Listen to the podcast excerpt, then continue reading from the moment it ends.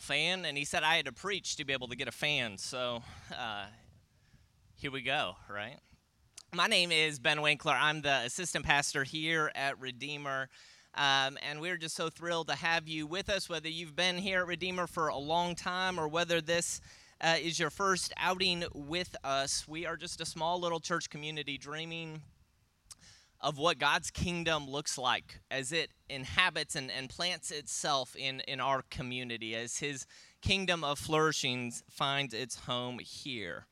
And coincidentally enough, uh, our text this morning invites us to dream of that same thing, to dream of what life could look like when the goodness and truth and mercy and justice of God finds its home in us.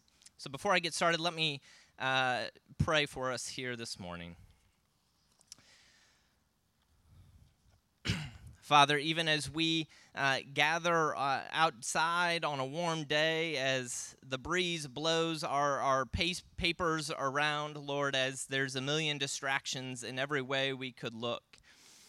And yet, in these words, Lord, in the teachings that you gave your disciples, in the life that you lived amongst them, Lord, you held out a hope a dream for the future that is, is far more beautiful than we could ever dare imagine. Lord, I pray that as we read and as we hear your words, Lord, that you would give us understanding into what you were talking about, what the hope is for the future, and what that looks like in the here and in the now. I pray this in Jesus' name. Amen. Well, it was, uh, I guess it was about five years ago, almost exactly, that we moved to Memphis. But it was four years ago that uh, Whitney and I bought our, our home here in Midtown and we moved in. And, and right off the bat, I mean, I think maybe it was maybe right after the closing or maybe right when we did that final inspection before closing, we went over to the house and we were showing the kids. And, you know, they're running laps around uh, the front yard as, as kids are prone to do, right? And, uh, our, our new next door neighbor came out, uh, and she was uh, just like the most friendly person that you could ever possibly imagine, right? Like she came out and she was like, talked about how excited she was to have kids next door, right? She was like, oh, I got a little a little pool in the back that uh, the kids whenever they want to come in fact here let me let me go ahead and give you the the gate code so that you can get around to the back of my house to get in this pool whenever i'm at work feel free to send the kids over. Uh, you know, she's like, here, look, in front of my house, I got some herbs and and some um, herbs that are growing, and, and feel free to to take what you what you need or what you want. I am just so excited to have you here. But then, as the conversation kept going, you know, obviously we started talking about what we do for a living. Um, and while not many of you probably have had the the uh, the privilege of of telling folks that you're a pastor for a living, I hope you can imagine some of the awkwardness that this sometimes bring. But in particular, I remember uh, telling our, our neighbor that I was a, a, pastor, and, and I'll never forget this look that came over her face. It was like this, I, like if you tried to, if you put together like an eye roll, like, okay, just an absurd fairy tale believing idiot just moved next door right? And you combine that with like a, a grimace, right? Like, oh shoot, what just happened to me, right? Like, what nuisance is this guy going to bring into my life? What headaches is he going to bring me? That's what she gave me. You, if you're going to be a Christian here in Midtown in this time and place, you must be either, right? Uh, you're either going to be a nagging nuisance right? Or you're going to be an inept idiot, right? You're going to think you're going to be saving the world, but in fact, you're doing nothing for the good around us. As we come to this teaching of Jesus, we come to a time in a season of his ministry when when the leaders of the Jewish community around him were looking at him and they were saying, okay, wait, wait, you're saying you're bringing God's kingdom, but uh, you got like 12 dudes sitting around you. You say you're bringing God's kingdom, but but we still have Romans that are uh, oppressing us and holding us bondage. You say you're bringing God's kingdom, but you can barely gather enough people uh, to draw a crowd. What good is your kingdom to our problems here today? You bring no firepower, you bring no revolution. Our neighbors look at our church in the midst of a, a city struck with pandemic, crippled by racism and, and prejudice abuse and neglect on every side and it is it's only fair for them to say you you pray you promise to bring the kingdom of God but what good are you? And maybe if we're being honest even when we ourselves look at our lives as followers of Christ we wonder is anything really different is there anything really new to this new life that we claim is there any good in this kingdom that is coming. But Jesus answers his accusers uh, in a couple ways. He says, before you before you make your assessment, before you close the books on the kingdom that I'm promising, before you can assess what we're doing here, first you need to understand what it is. And so today we're going to look quickly at, at three different questions, three different questions that his parables, his teachings help us to understand. First, where is the kingdom headed? What is its end goal? Second, where is it now? What should we expect to see? And third, what is our part? How do we help it to arrive? So, first, Jesus says, You want to know what good my kingdom is? He says, Well, you can't quite assess it yet because you don't know where it's going. Right? And he tells them a parable of a, of a seed, a mustard seed, this tiny little seed. And he says, do you judge the, the worth of a mustard seed based upon what it looks like as a seed? Or do you judge its worth based upon what it grows into? Right this week, uh, bless the, the Kennys over here, they sent my kids home with these packets of seeds, right? Just these brown, empty envelopes with seeds on them. And the kids came into my house thrilled, exuberant, right? They came in and they said, Look at what Miss Savannah gave us.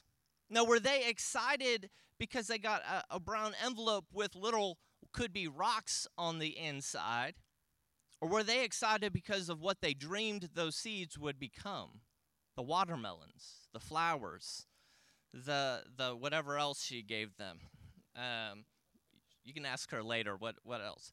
She's trying to make up for my uh, horticulture ineptness, uh, as, as we've talked about in the past. But Jesus looks at his accusers and says, Don't judge what it looks like now because uh, the inconspicuous start to the kingdom is not uh, indicative of insignificance of what this kingdom could come to play in our world. And so he says, instead, look at what Look at what the picture is on the front of the seed packet. Look what this kingdom will one day be. And if we were to put it one word to it, it would be flourishing. Flourishing.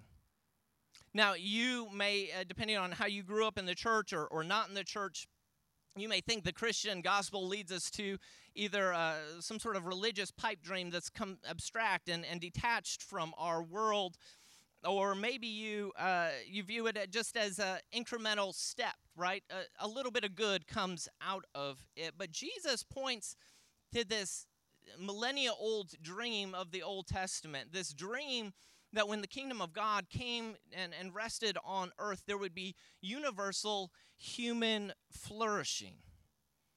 In, in the front of your bulletin, I printed this little art, this little quote here um, from Dr. Plantinga uh, where he, he talks about this Hebrew concept of shalom. And, and when Jesus comes to, to his disciples and says that this mustard tree or this mustard shrub, this giant place that protects and, and provides for the birds of the air, what he's doing is he's pointing to this, this Old Testament concept of shalom.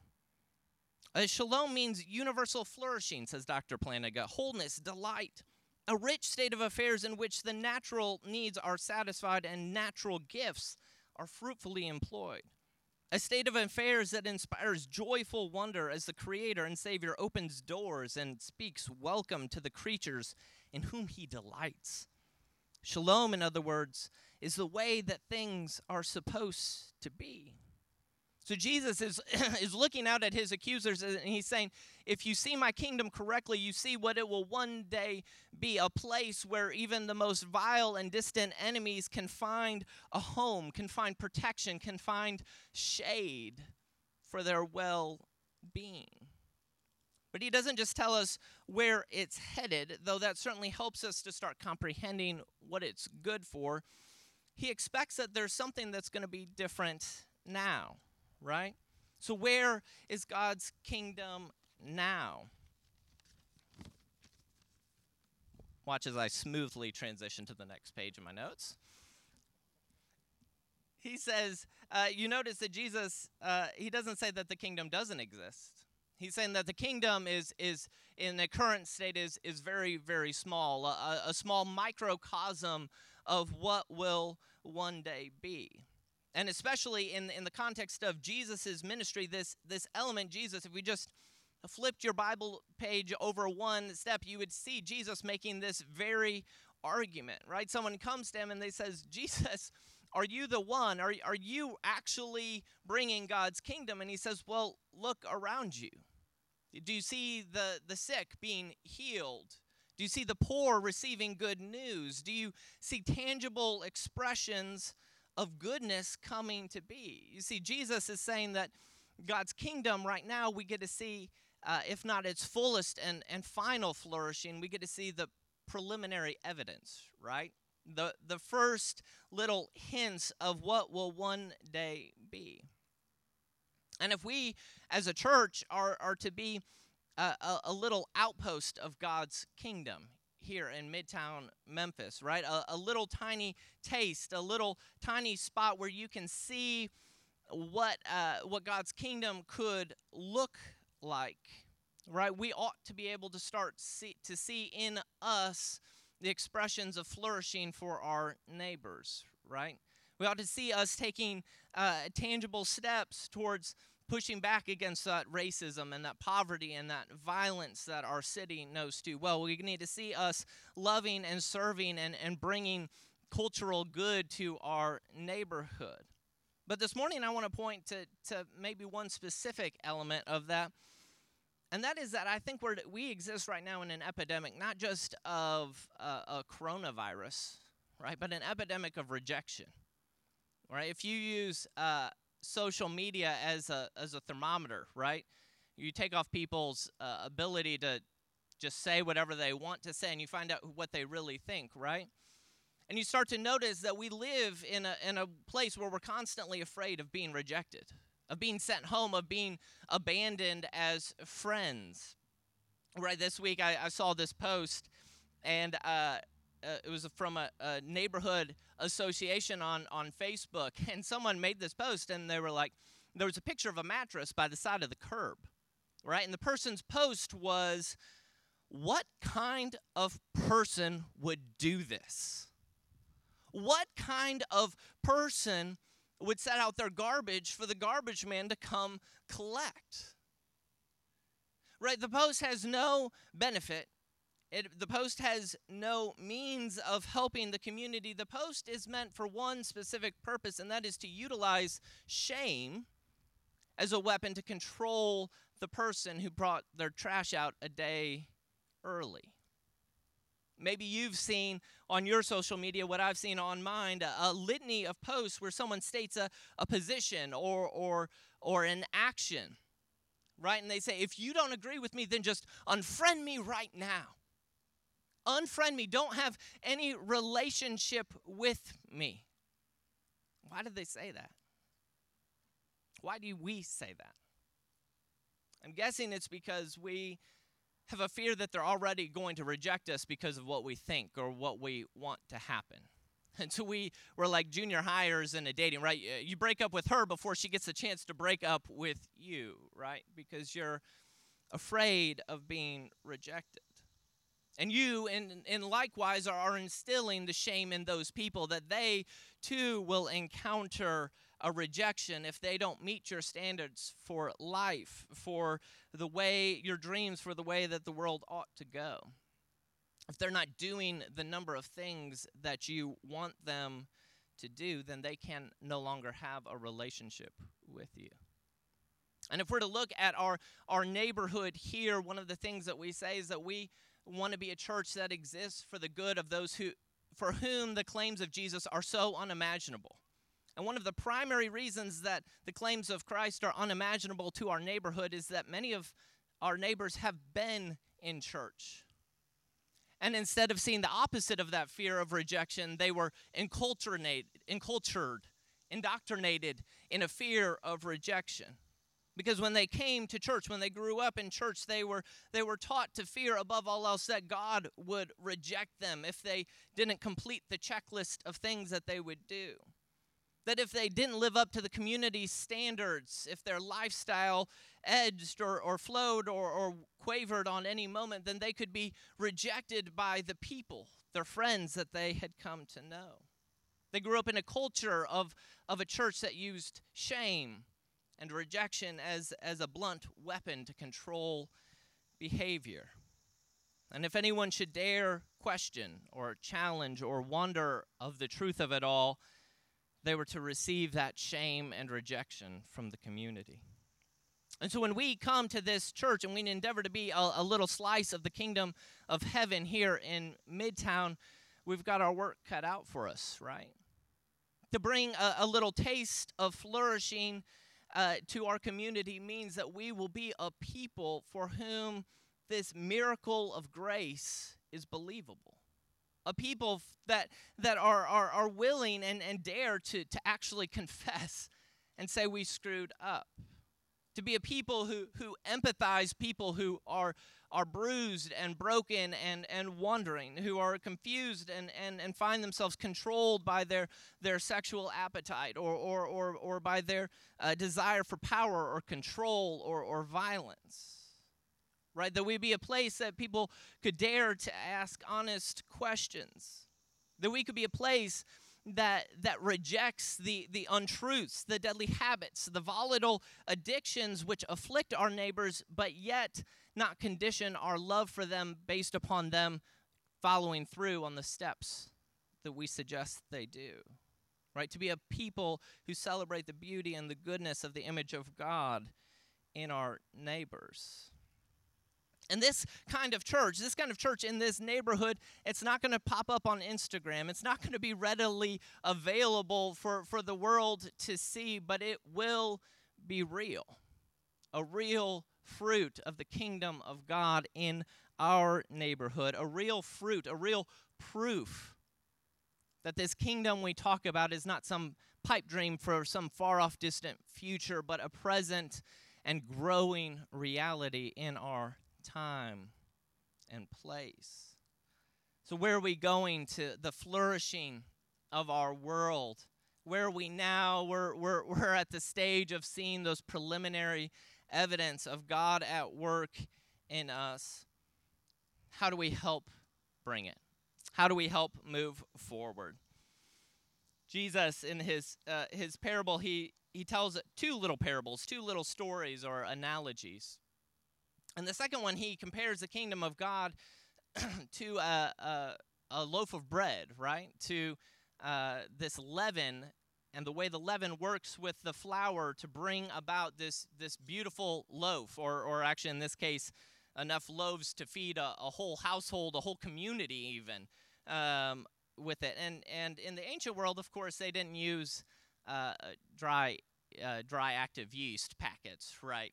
They they like those of you bread makers who use your starter, right? They take a piece from the old dough and they mix it in with the, the, the ingredients for the new dough in order to see that life spread from the small piece to the to the big one. Over the last uh, few weeks, I've been uh, reading the Chronicles of Narnia, this this kind of obscure version in that series called The Horse and His Boy. Some of you may, may have, have read it. We, me and my kids have been reading it. And, and, and if you haven't, that's okay too. But in the story, there is this, this boy. Shasta is his name, and he has grown up all his life as a slave to these fishermen. And, and Shasta uh, has always found himself discontent, always finds himself staring off to the north right? Always staring off and wondering what lays on the other side of that hill. And in his dreams and in his imaginations, he, he pictured that this was a place where he could, he could live a, a flourishing life, where he could uh, live the kind of life that he feels he ought to be able to live, right? Freedom to, to move, freedom from the beatings of his master, freedom to, to, to become the man that he was designed and, and created to be. But until one day came, it was always just that a dream, a, a, longing, a desire to go explore the north with a, the, the dream that there may be this country that existed on the other side. But it wasn't until a day came when a horse, he found himself talking to a horse. Now remember, this is a, a fantasy series, so just uh, run with me here with, all right? He finds himself this talking to this horse. And this horse, he, he also is a slave. And he also has been dreaming of escaping and going and finding this far off distant country. But the horse knows just a little bit more because the horse has cultivated this imagination with his homeland. He remembers the, the sights and the sun and the breeze and the grasslands of this glorious place. And he has dreamed of what his life could be if he could ever get back to that place of flourishing. And so when Shasta is expressing to the horse his, his, his fears and his woes with his slave masters, it was the horse, Bree, who all of a sudden, in fact, he says to the horse, I just wish you could speak and tell me. And then the horse says, Well, who says I can't? See, Bree is, is a talking horse of Narnia. And it is once those two, the one who has the name of Narnia emblazoned on his mind, who has the images of what is to come. It's when that horse comes alongside that fellow slave that they are able to find their way to the north, find their way to the land of flourishing. And so, in that way, I think we are like that talking horse Bree. We are not advanced. We don't have all of the answers, but we have seen the picture of what Jesus says our homeland will be. We've learned and we've ached and we've cultivated this imagination of what will one day be. And if we are close enough, close enough to those for whom uh, the good of God's kingdom seems impossible, then we can be the ones to tell them it is real, or rather, we can be the ones to show them, to live life with them. Because that's the way leaven works, isn't it? Leaven does no good if it's it's set in, in one bowl on one side and the flour and, and, and water and, and everything else is set on the other side. It does no good from a distance. And so we as a church long to, to live in proximity to this neighborhood, to our neighbors right? To be the people to whom they were close enough that they could look at us and be like, well, that guy's a screw up. But he's still loved anyway. Right? To be close enough in, in places that we live, work, and, and play that the that the, the the the possibility could be real that this kingdom, that this far off land exists, and that a taste of its flourishing could be real now. Right? Leaven doesn't just have to be close, though, it also has to be engaged, right? Uh, the, the text tells us that the woman hid the leaven in the flour, right? If you take a piece of old dough and you just set it on top of a pile of flour, it does not do any good, right? The, the dough has to be worked in, the alive leavened dough has to be worked into the mixture of the new dough. It has to bump shoulders and, and it has to share life with those who are around it. So it does us no good to come and, and build a beautiful building here in Midtown if we are not actively seeking the good of those around us. If we're not actively seeking the good of the, the neighborhoods and the institutions right? The city in which our neighborhood lives, in which our neighbors live. Neighbors who need to know the miracle of grace. There's a third issue here, and I'll just point it to this, and that's patience. Leaven does not work in dough immediately.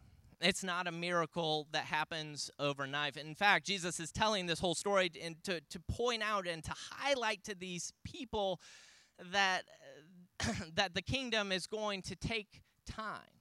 It's going to take time to change lives, right? It's going to take time to change relationships. It's going to take time and faithfulness in order for us to see the transformation of our world. But we can be patient because the one who plants the seed, the one who works the leaven into the dough, he is the one who is bringing the growth. So, in that, we know that our Father in heaven, Jesus, here as he comes to earth, comes with a very specific plan, and that plan is to bring the flourishing of his kingdom incrementally over time through the faithful, engaged, proximate lives of those who have been changed. That the miracle of grace that happens in my heart could be the miracle of grace that changes my children's hearts. That the miracle of grace in my children's hearts could be the, the, the change that impacts uh, their, their, their teacher at their school, right? That the, the miracle of grace in my life could, could impact my, my fellow uh, kid, the, not, I won't use kids as another example.